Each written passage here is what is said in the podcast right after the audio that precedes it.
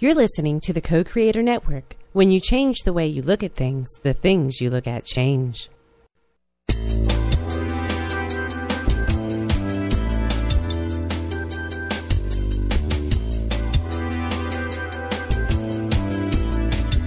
Good afternoon. Welcome to Why Shamanism Now, a practical path to authenticity with your host, Christina Pratt, director of the Last Mask Center for Shamanic Healing. She's talking about how shamanic skills can bring us to physical, emotional, mental, and spiritual well being, especially when nothing else can.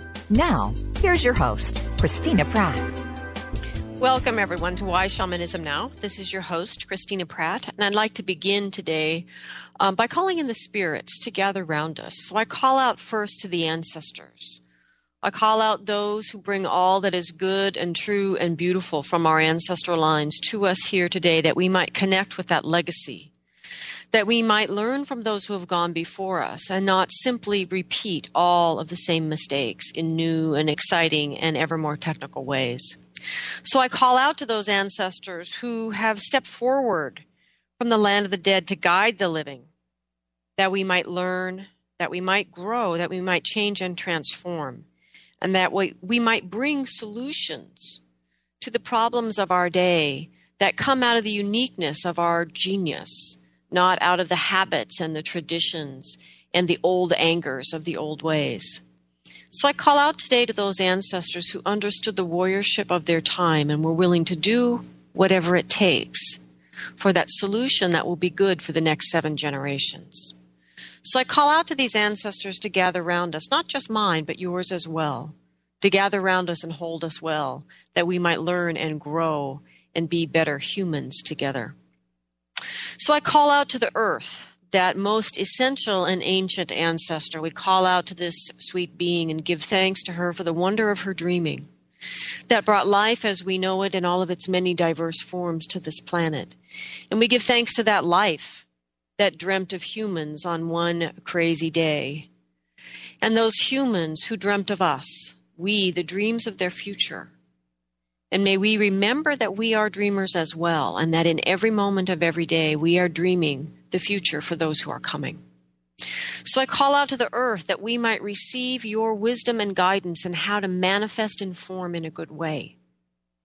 We ask you to help us to feel grounded and connected, to know the interconnectedness of our life here, and to extend out from ourselves to feel the oneness in all things, and to let that oneness guide us as we make our decisions throughout the day.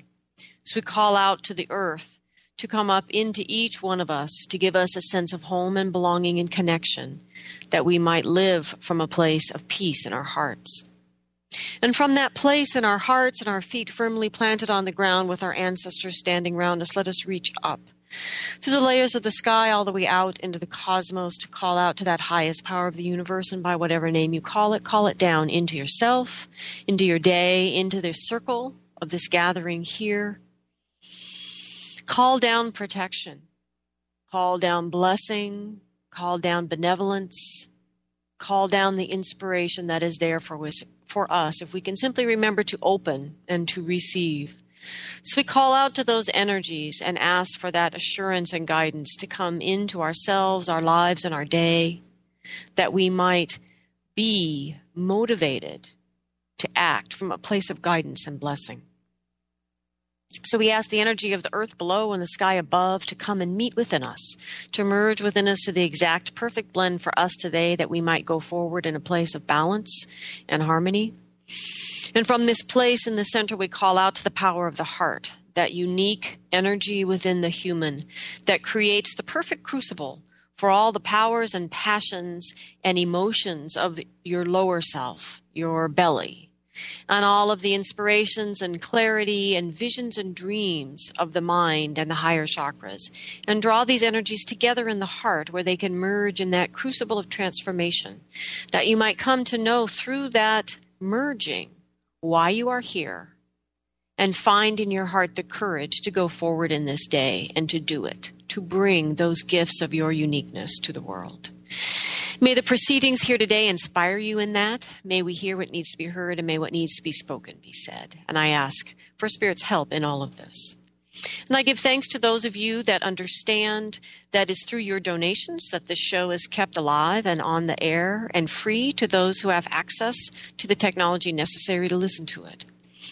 And I ask those of you who are moved by this show in any way to allow that movement of the heart to motivate your actions to donate as well. That this is a primary core understanding in shamanism, that the energies must flow and that we want to move and direct the flow of energy from the things that move our heart and to move into action from that motivation. So may our resources of time and energy and money be moved into the things in life that move our heart, the things that matter to us and give us a sense of life. And may we draw our resources of time and energy and love and attention out of those things in life that have no meaning for us. May we do this each day, step by step, choice by choice, and move our energies and resources into those things that motivate our heart. And in this way, we will change the very construct of our lives. And so, with this simple idea, I ask you if you're moved by today's show to donate. You can go to whyshamanismnow.com, click on the support button, and you are welcome to donate any amount of money, large or small. All of it is um, deeply appreciated, for it is those dollars that keep the show on the air. So, thank you all for listening. And even if you cannot donate financially in some way, share the show with another and keep the word spreading so the show continues, the audience of the show continues to grow. And we all continue to grow as we share these practices in our own lives with others and begin to bring shamanism and shamanic ideas back into our everyday lives in a practical way. So, thank you all for joining me in this day. We continue in a conversation about warriorship in our everyday lives.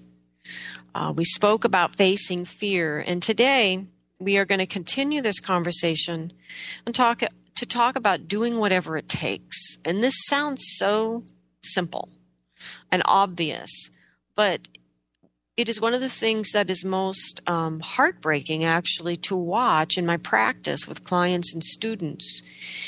There's all this this this effort in life to get to some sort of clarity. And and spirit is an enormous help in that through the visionary skills of the shaman basic shamanic skill set. So that piece um, doesn't become easy. I was going to say it becomes easy. I don't know if it becomes easy, but it becomes doable and practical in an ordinary part of life to gain that clarity. The next step, though, is action. Is how do we take action based on that clarity, and finding in our hearts that courage and that willingness to do whatever it takes. And this is something that um,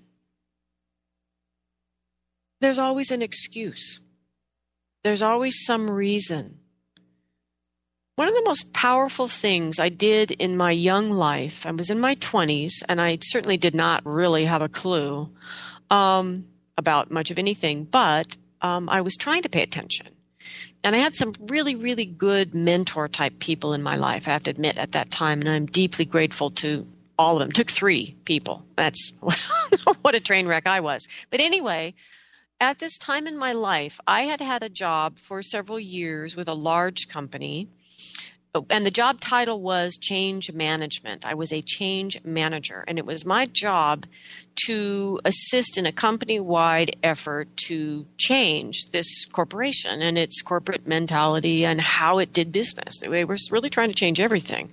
Um, and it was a huge organizational development effort. And I was a change manager and one thing led to another in my life in the in the big picture of my life and i decided to leave this corporate job without a buyout without um, anything actually. I just left. Um, so there was no golden parachute there. It was just me choosing to walk away from it all.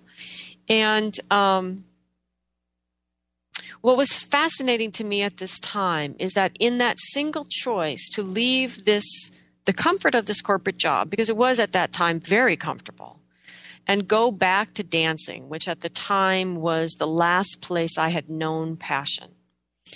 And I needed to find that fire again in my life. I needed to find passion and know some kind of real bliss in my life because I really didn't have it outside of you know, the basic sexual activity of a 20 year old, 20 something year old.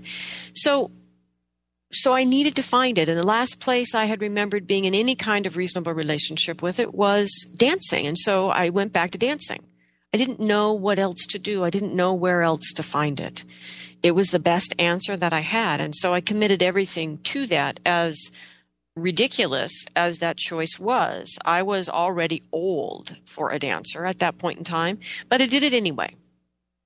Now, the point of the story is not that, that which is actually a really good example of doing whatever it takes, but that wasn't the point of my story. The point of my story was that in that action of leaving, I created more change in that company than I did in two years of being a change manager by by taking that action and doing what it took for me to bring my life into alignment it stirred enormous change in other people's lives in both directions no, people I didn't even know in the company stopped by my cubicle to tell me about how they heard about what I was doing, and it so inspired them that they got out that novel they'd written in college and rewrote the first three chapters, and they were going to finish it. You know, I mean, this this incredible stirring in people to reconnect with what was pa- what brought passion in their life. This was one act. Here I'd had this job for years, and this single act, I actually changed more than I had in the job. And so the important thing to understand is that action does matter deeply. It matters, it's very important in terms of your relationship with the spirit world. Because if you say one thing and do another, the bottom line is spirit's going to watch what you're doing. Because that's where the rubber's meeting the road. That's where you're affecting uh, the physical world and it matters. And so this is not to say that those of you that are mastering the art of being and not doing because you do far too much are on the wrong path. That, that's not the point. That is another truth and it, it has its place. Um, what we're talking about today is action, is how do we take action when we are at that point in life? And in particular, in warriorship, we're talking about the, the fact that it usually takes more than one act to bring things into right relationship, to create an entire transformation, to come into a state of well-being or whatever it is that you're wanting to create in your life. You know, people these days have the attention span for about two steps, two, maybe three steps, and then they lose interest if it's not done yet. And, and, and, I mean, whenever I'm speaking to my colleagues in any of the healing arts, you know, we all just kind of like, what is with these people? Which is, of course, us too, which is, you know, you've spent decades 20, 30, 40, 50 years taking steps that have brought you to this place that you now want fixed. And you don't have the patience for more than three steps to get out of it? I mean, do the math, people, for goodness sakes. So, so my point is that warriorship, a huge piece of the actual warriorship of living, has to do with the willingness to do whatever it takes, step after step after step. Now, it doesn't have to be quite the drama of true grit or something like that, but that was certainly an example in that young girl of the willingness to do whatever it took. And there are there are many many examples of this in um, film today, m- many graphic visual examples. But I want to talk today about this in, in the context of our own lives. And so, for us to talk about this, we need to, to tap back into this awareness, which we discussed in the show Facing the Fears, is that we as contemporary people need to understand the archetype of the warrior differently than most of us do straight out of the gate here in America. Um, and one resource today that can assist you in that um, transformation of that understanding is the Toltec I Ching. It's a very, very old new way of looking at warriorship. And the wisdom and the inspiration um, of the Toltec I Ching speaks to the cultivation of the spirit warrior within. And my, you know, I, I I'm very conscious of the fact that this nation, America, is at war on several fronts right now, and that Americans are dying daily um, as are other people people are dying daily because of these actions. And so I want to just take a moment here and say, why are why am I bothering to talk about attending to the warrior within um, when there's warriors or soldiers at least out there dying on both sides of whatever the fence is um, all over the world. And the reason for that is is that those of us who aren't dying on the front lines have the luxury of our lives, but also the luxury of coming to understand a kind of mature warrior through that the metaphor of the actual fighting out on the lines kind of warrior. And that if we, those of us who can, do not pay attention within to, to come to terms with the enemy within and to cultivate a kind of mature warrior within ourselves, we, na- we cannot possibly begin to stand up to meet these soldiers as they come home and do what needs to be done here home side, stateside, whatever that's called, to greet these warriors, to bring them back, to to stand up for whatever the healing is that they need after this experience, and to create a path for them to follow into their own mature warriorship on the scale and um, in the way that they need to. So these two things matter. As long as we remain children, we are not going to have what it takes to show up when these people come home and to create the context for them to find their way through their healing to their own kind of mature warriorship um, from having lived lived out this role. So there's there's no way around it, people. And the bottom line for where we are in the Western world, and certainly in America culturally, is that we have to grow up. I mean, we just cannot continue to try to get everything that we need in life with the maturity of an 18 year old. It just, I know that's what your culture promised you, but it's an empty promise. And so the, the, the fun really of warriorship is it's where the actions happen. It's where we get to actually begin to take the steps and grow up and start to make new choices in life that begin to create a different quality of life and from that quality of life we're beginning to craft, we begin to see the things that we're truly dreaming of in life take shape and materialize in our life. So, a spirit warrior is a person who is engaged in consciously defeating the enemy within. And part of that means not waiting for life to push you into that with a car wreck or something, but to but to understand that as an adult, it's part of your responsibility to consciously engage in that art of that relationship with the enemy within. And that the fears that we discussed um, in the previous show arise from this enemy within, and that these fears are not something to be afraid of, but they are the signs that life gives us that allow us to track back to that enemy within and to transform that relationship. And we spoke about this in great deal in the Facing Your Fears show, which is available online now. So the spirit warrior is part feminine warrior and part masculine warrior. And in that dynamic tension, in that imagination and expression, there are two pulsing presentations of the mature warrior. And together as one human, the warrior is an expression of the creative force in all things. So the operative term here is creative force. The warrior is the action and the quality of the action. The visionary engages the dreams and visions and supplies the what. And we talked a lot about dreaming um, in the January shows. So the visionary engages the dreams and visions and supplies the what. And the warrior engages with life in a creative process to discover how to do the what. And more importantly, how to do that in a good way. What is the right use of power? This is my what? This is my thing that I want to create or do in life or transform or whatever it is. How do I do that in a good way? How do I do that in a way that is good for other living things?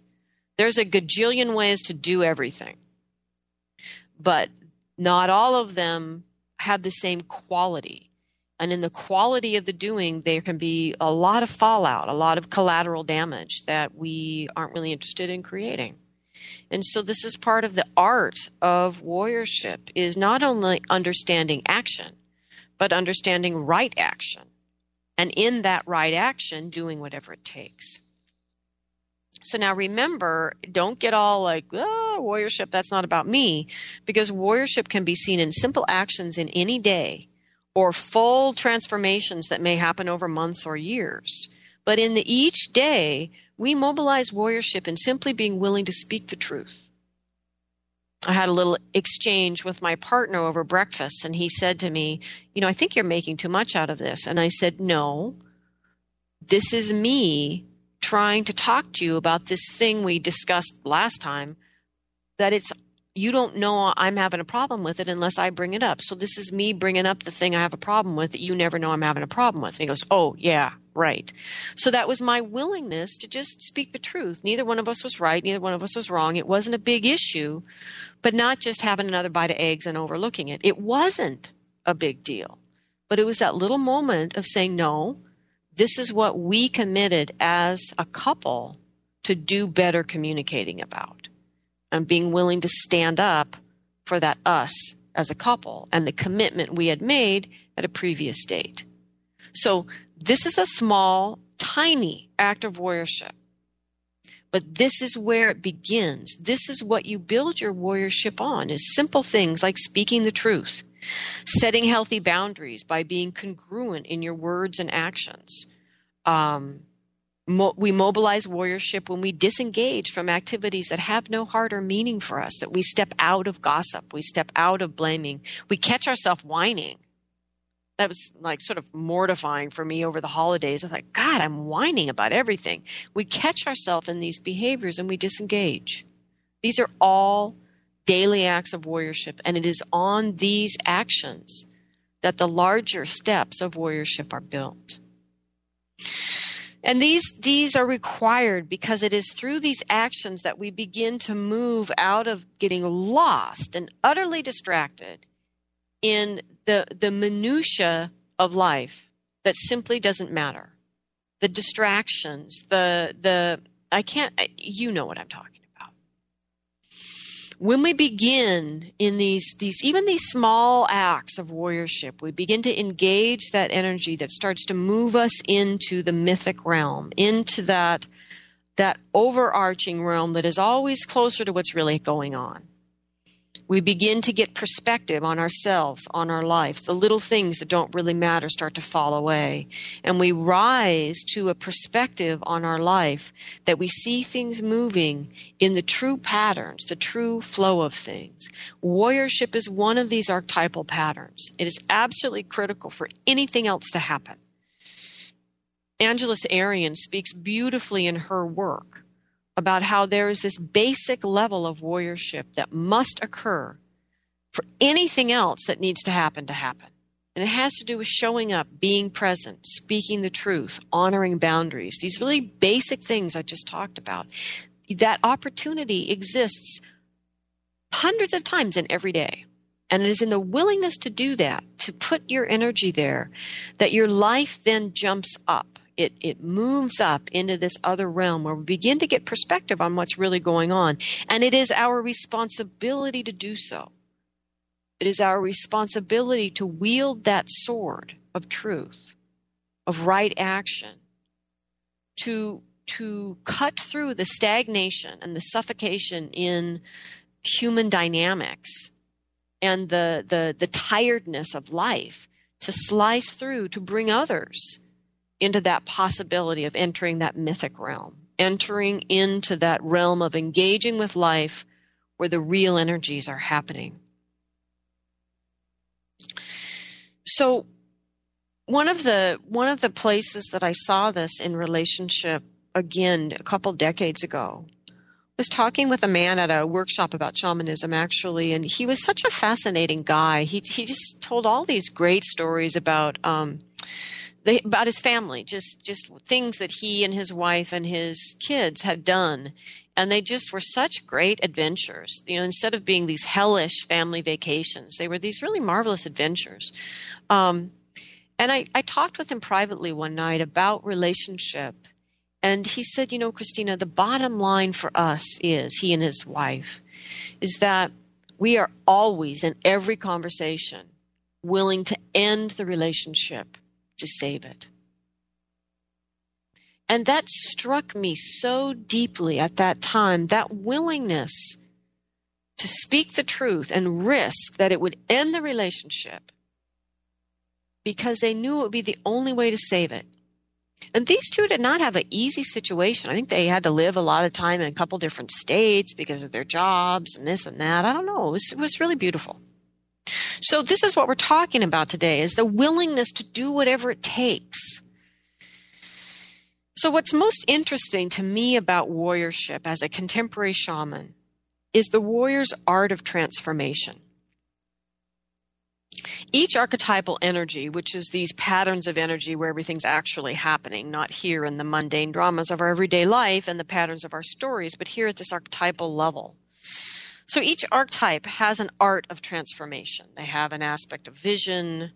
Um, they, you know, they each have these different life processes that they they manage for us in a sense or offer the code for for us so we know how to do it in a good way and the warrior's art of transformation is transformation through love and what you might say we're talking about warriorships warriors transform through death and destruction but this is not so from a shamanic perspective as we, discussed last week in facing your fear warriorship assumes the goodness in the other and that that goodness will allow the other to heal the wounds inflicted.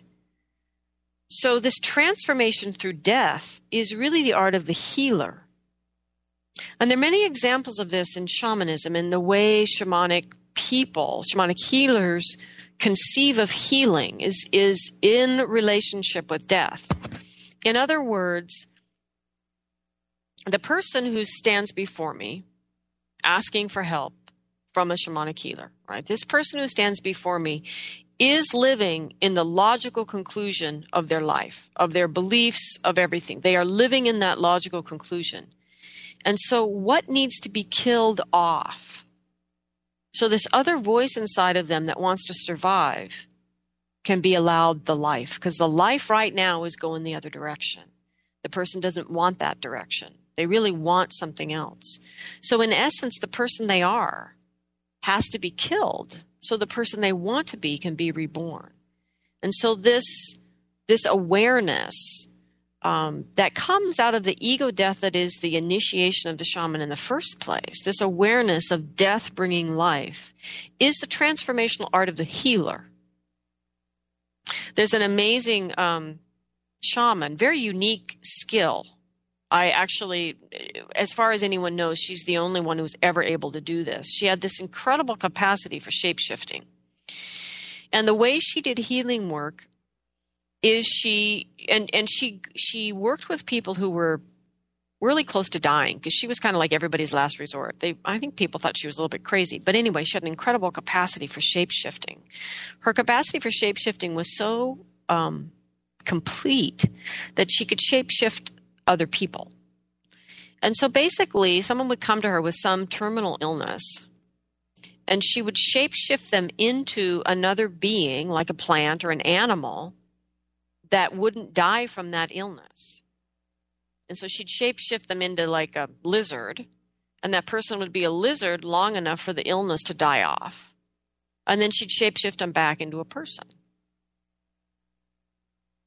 So, my point it's pretty strange, but pretty impressive to watch it be done. So, my point is that from a shamanic perspective, the art of transformation through death is an art, but it is the art of the healer. It is not the art of the warrior.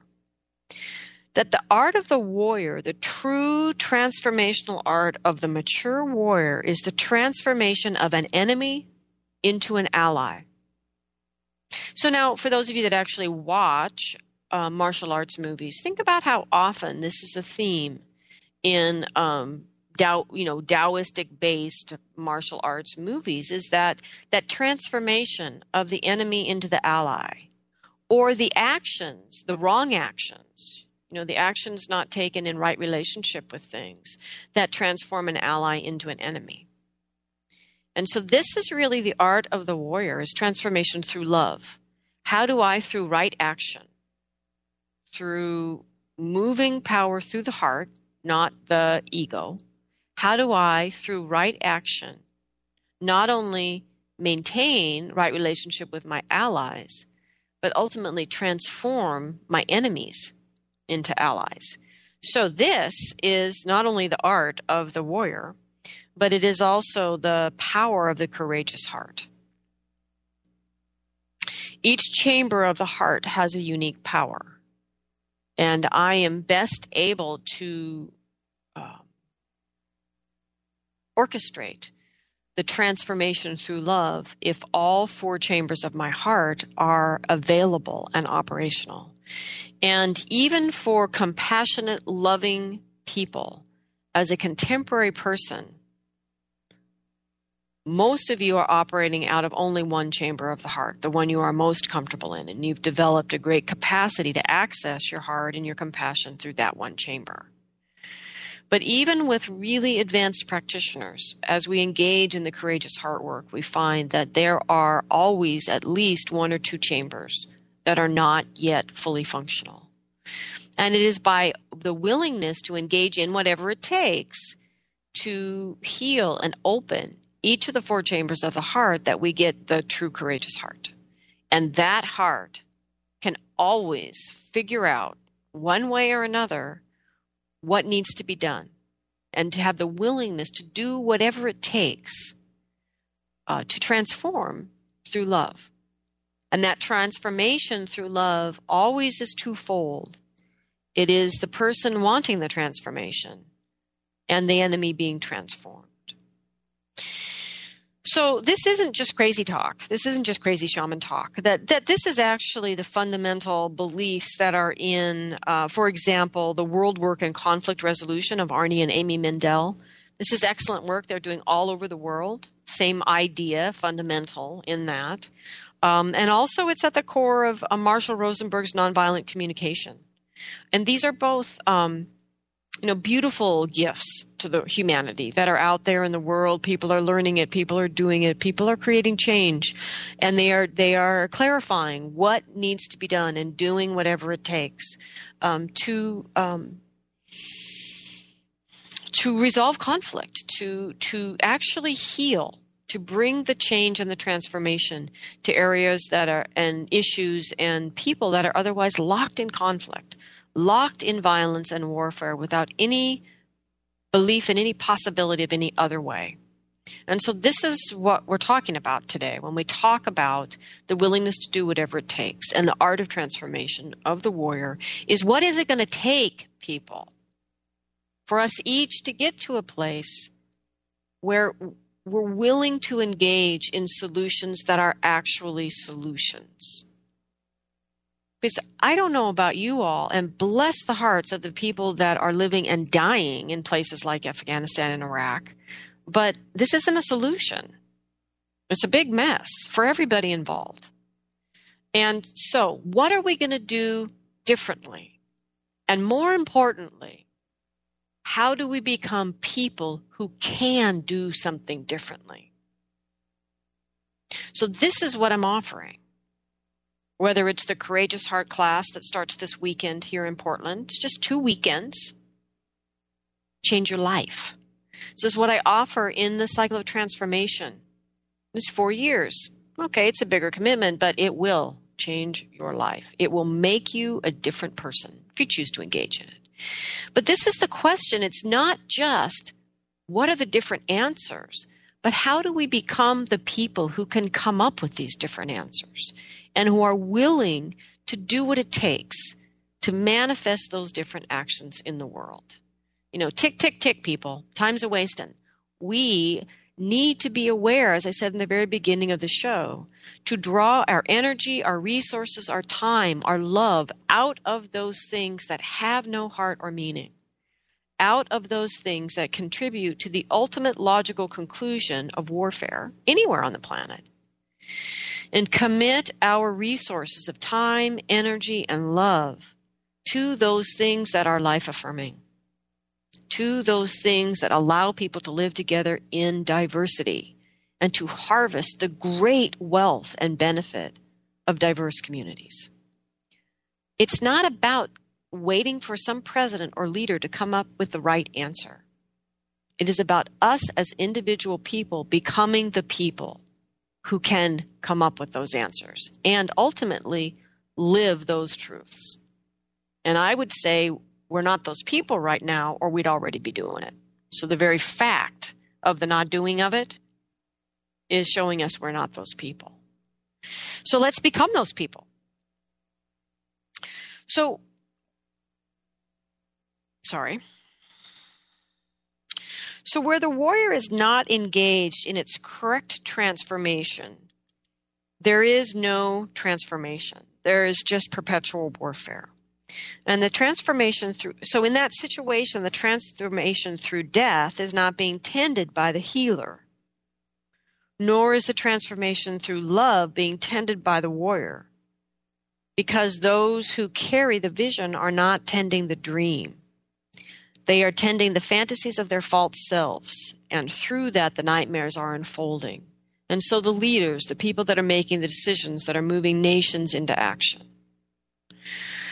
there is they're not moving through the archetypal energies of the warrior and the healer and the transformation through death and love in a way that's supporting life but their actions and ideas and visions are being driven by the false self. And thus they are creating fantasy and not dream and that fantasy as it becomes manifest on the planet is a nightmare for all of us so without the healer and without the warrior and without the visionary archetypal energy, because the visionary is caught up in these false dreamings. It leaves one archetype to save us from ourselves, and that is the teacher leader who transforms through the commitment to the process without attachment to the outcome. When was the last time you heard a contemporary leader in any country who was not attached to the outcome?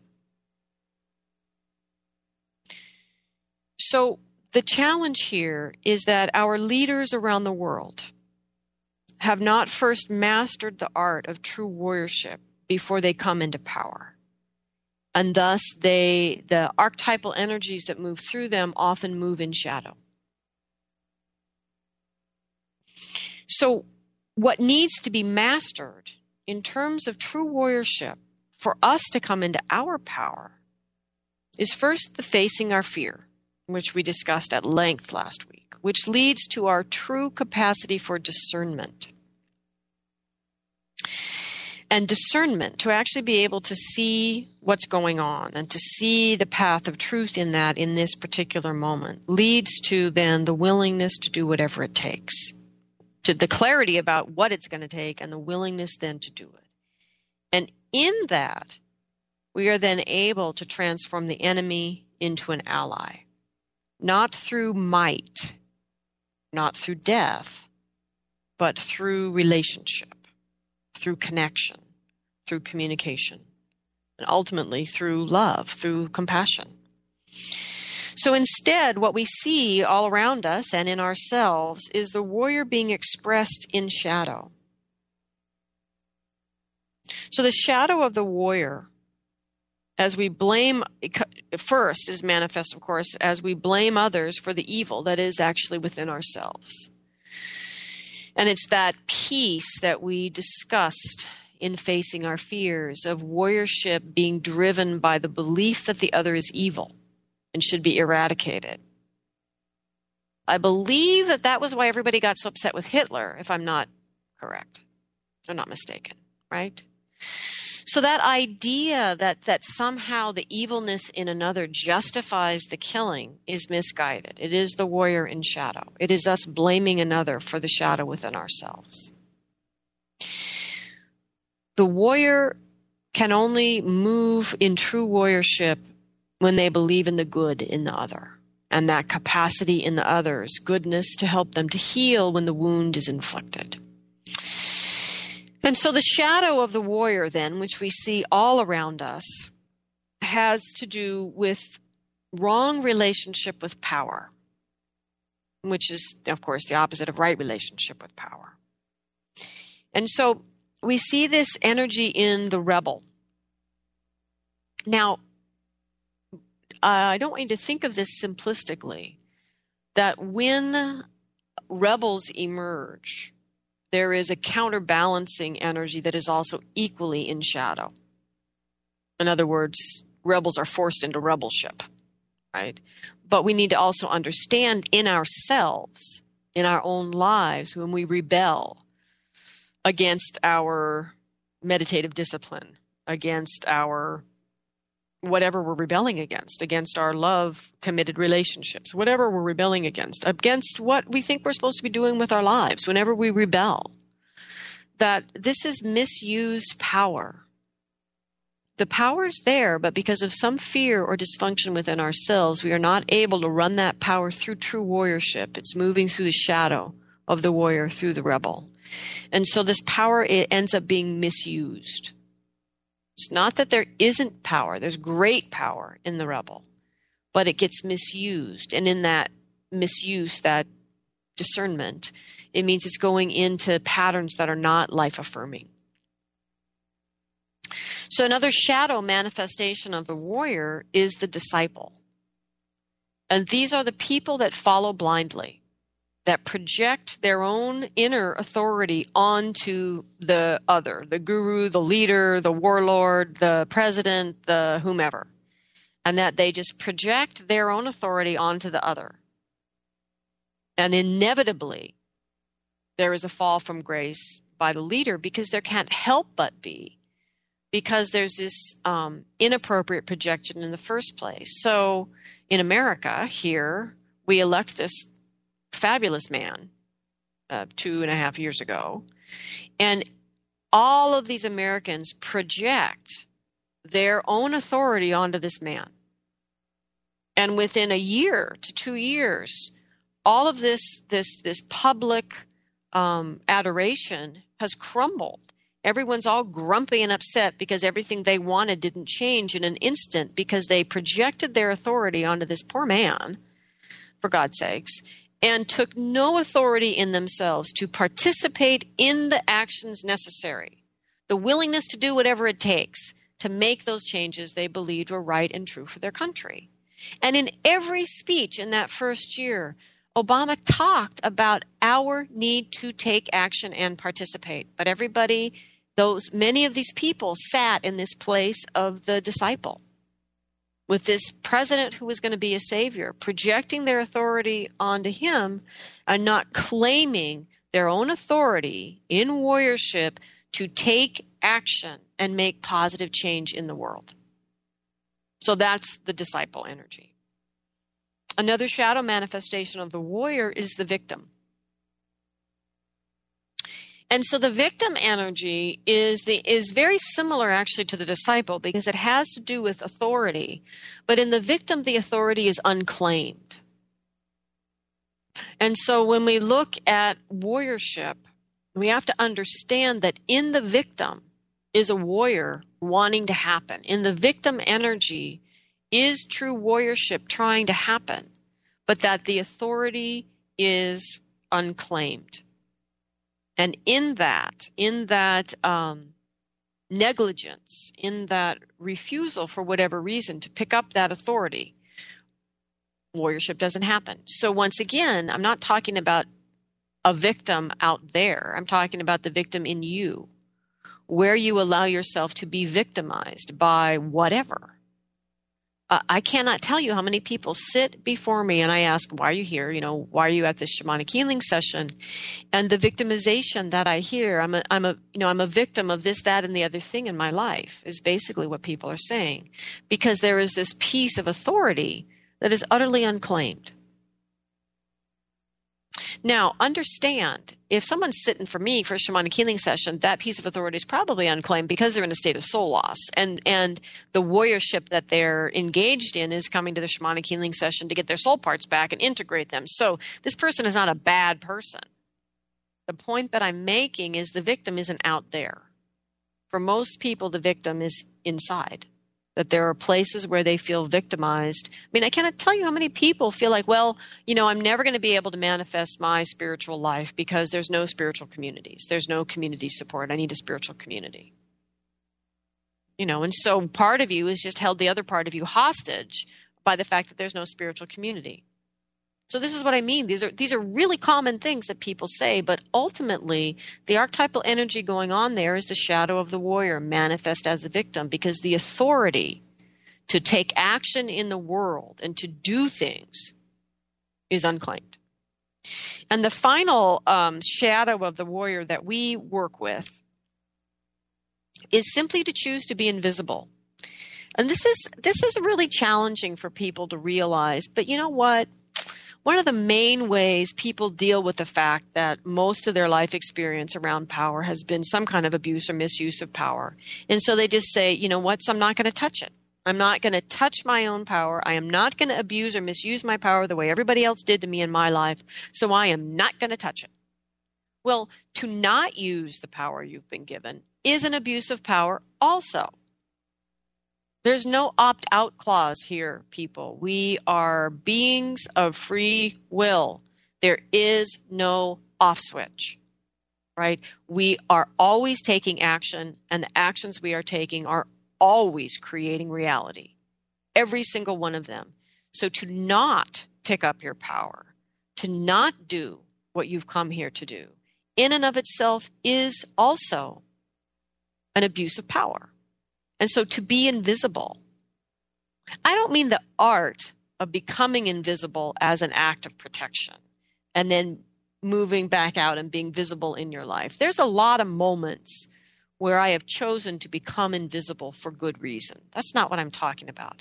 I'm talking about people whose relationship with the power and taking action, taking powerful action in the world or warriorship, that their relationship with power is to become invisible, to ride on other people's coattails, to always support other people in their achievement of their goals without any consciousness of what your goals are. These are ways of being invisible.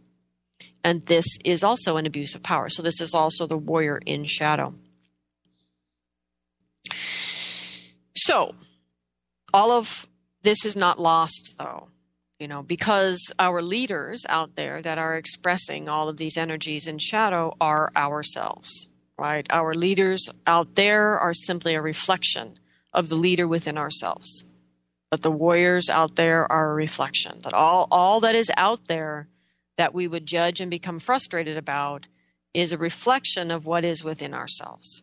So let us return to home, turn to inside of ourselves and and know that by learning to face our fears and accepting certain daily disciplines necessary to, you know to follow those breadcrumbs of those fears and release our fear-based illusions we can learn to discern accurately what is going on in life. That is the visionary piece of the warrior discernment by the way discernment and and finding wielding that sword of truth. Discernment is the visionary uh, skill of the warrior what is true in this moment? What is right action in this moment? What is actually even going on in this moment? And remember, if you are triggered by fear based beliefs in the moment, you no longer know what is going on in the moment because you are now in the past. You are in that fear based belief story that is telling you what's going on. You are not in the moment experiencing what's going on. And that's the warriorship to stand naked of your past stories in the moment. There is a, there is a nakedness and a vulnerability to true warriorship. And the image that I always think of in that is the hero in the movie who finds him or herself um, ambushed or caught unawares. The battle is now happening and they're just having noodle soup. They don't have any of their weapons with them. They were just having a cup of tea, right? And how the hero responds in the moment to whatever is present in the moment. There are no weapons. None of the things the warrior's been trained to use are present, but they're plates and forks or teacups or coffee pots or whatever is there. and the warrior you suddenly sees what is actually present in the moment. The training emerges through them and they prevail. Now, if we come upon that moment overlaid by old fear based stories, we are not naked and vulnerable in the moment. We are safe in the perceived protection of the old stories and we can't see what the hell's going on. We have no true discernment and we will not prevail. We may recreate the same old patterns we did last time, we may survive, but we are not in reality. We are simply recreating what we've already done. So, discernment is an incredibly important capacity to develop, the ability to discern. And with discernment, we're then able to determine what it will take to do what needs to be done and to do it or to ask for help doing it. And this is another aspect of warriorship is the recognition of when it is time to ask for help and ask. Again, the vulnerability of the warrior. That warriorship is in relationship with that vulnerability. It is not about not being vulnerable. It is about being in relationship with that vulnerability and, and, and dancing with it, moving with it, being with it, and knowing how to respond because of it. So when we are willing to do whatever it takes, we engage in the transformation from enemy to ally. Now, there's one more distinction that I want to make here in this discussion. The mature warrior is willing to do whatever it takes. That's the point of today's show. Is willing to discern, is, is able to discern what right action is and is willing then to do whatever it takes, including asking for help. Okay. Now, the terrified child who is stuck in positions all the time learns to be willing to do it at all cost. And the cost for many children in these moments um, is soul loss or some sort of selling out or letting go or somehow some desperate act that allows survival, but at a cost that is ultimately unacceptable. And that is the other dynamic of a true warrior is to do whatever it takes, but not at all cost. I saw a movie recently, and frankly, at the moment, I cannot remember what it was. But what I found so fascinating about this journey this warrior was on in the movie is that they surrendered about four or five times in the process of this hour and a half long movie and and they they recognized the, that the cost was too great and they surrendered and then they found a way out and they continued on the journey blah blah blah blah surrender found a way out continued on the journey and so this was a beautiful example. And gosh, I wish I could remember what the movie was, but it was a beautiful example of that willingness to do whatever it takes and not being willing to do it at all cost. And it is critically important that we, we draw those two things apart from each other because for most of us in our childhood, those two things are wrapped together doing whatever it takes and doing it all at all cost are so enmeshed from our childhood experience that they are one thing. And it is important that we tease those two things apart. So if you're doing whatever you were doing at all costs, for example, your relationship with your aging parents or with your drug addicted teen, then you are acting from the shadow of the child or the wounded child. And the path out of that is to explore the healing of your child and do whatever it takes there for the healing and transformation of that energy through your love. You, you, you do that act of warriorship first, then you can attend to the other. Then you can bring a willingness to do whatever it takes, but without all costs, to the other relationships. And again, if you try and you can't do that, that may be because there's soul loss that is locking you into an old pattern that keeps you from being able to access your power. Um, this was the theme of all my whole day of healing last week um, with every client, same theme. And so keep in mind that if you're listening to this and you're already frustrated because you've been trying to do this and it just hasn't been coming to fruition, then then accept the possibility that somewhere in the past you did it at all cost and lost yourself. And that until you get that part of yourself back and reintegrate him or her, you will be stuck in that pattern. And you will, and you're not then, or you're greatly handicapped then in really um, accessing the warriorship that allows you to do whatever it takes. And for those of you that don't know, um, soul retrieval is an aspect of shamanic healing, number one. But number two, that many of us can do long distance. And so, if you are interested in um, a long distance shamanic healing session with me because you're listening to this radio show, who knows where, and you you want to access that, don't be frustrated by distance or time. Just contact um, my office. That's assistance at lastmaskcenter.org and schedule a session. I mean, assistance, A S S I S T A N C E, assistance at lastmaskcenter.org. Or just go to the website and contact us through the website, lastmaskcenter.org. You can schedule a session. So, the transformational art of the warrior is the transformation through love, or how do you embrace the enemy in such a way that they become your ally? And so, this whole conversation of warriorship keeps circling back around to the enemy within. You know, the spiritual warrior is intentionally wanting to transform the enemy within.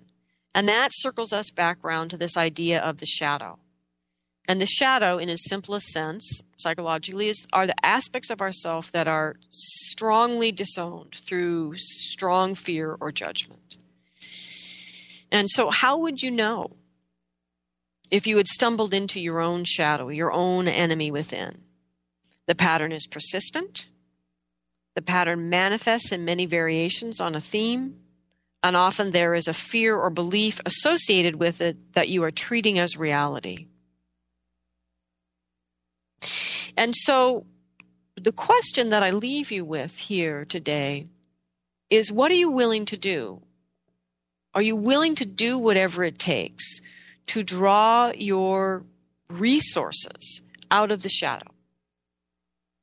Are you willing to do whatever it takes to draw yourself out of the places and the ways that you've experienced soul loss in your life so that you can move out of the patterns, the fear based patterns that we, we um, hold on to because of our shadow issues and because of our soul loss issues?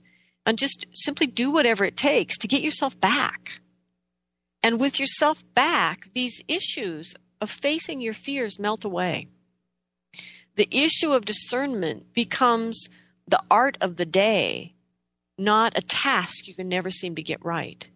And with discernment, then your own ability to begin to, to see what the day will take, to understand the warriorship of the moment is, is right there before you. That that ultimately when we come into right relationship with ourself these daily acts of warriorship are our second nature. We're trained daily day in and day out to be codependent slaves to consumerism. That takes work to get someone there. It is your nature. It is your true nature to live as a warrior in the world and to master the art of transforming the enemies that you meet along the way, be they within or without, into allies. And with allies, your gifts will be brought to the world. Thank you all for joining me here today. I hope you'll share the show with others if you've enjoyed it. I want to thank the ancestors for gathering around us and inspiring us here today, to thank the earth below for the beauty of the home that we all share, the sky above for breath and freedom from the suffocation of old ways. And I give thanks to the heart that unites us all. Next week, we have a very special guest, Annie Spencer from the Hartwell Center for Shamanic and Ceremonial Ways. She is a presenter at the UK Society for Shamanic Practitioners Conference often many many conferences and is an elder in that community and she will join us to talk about the very specific warriorship that is involved in rites of passage and her work with children and teens. Thank you all.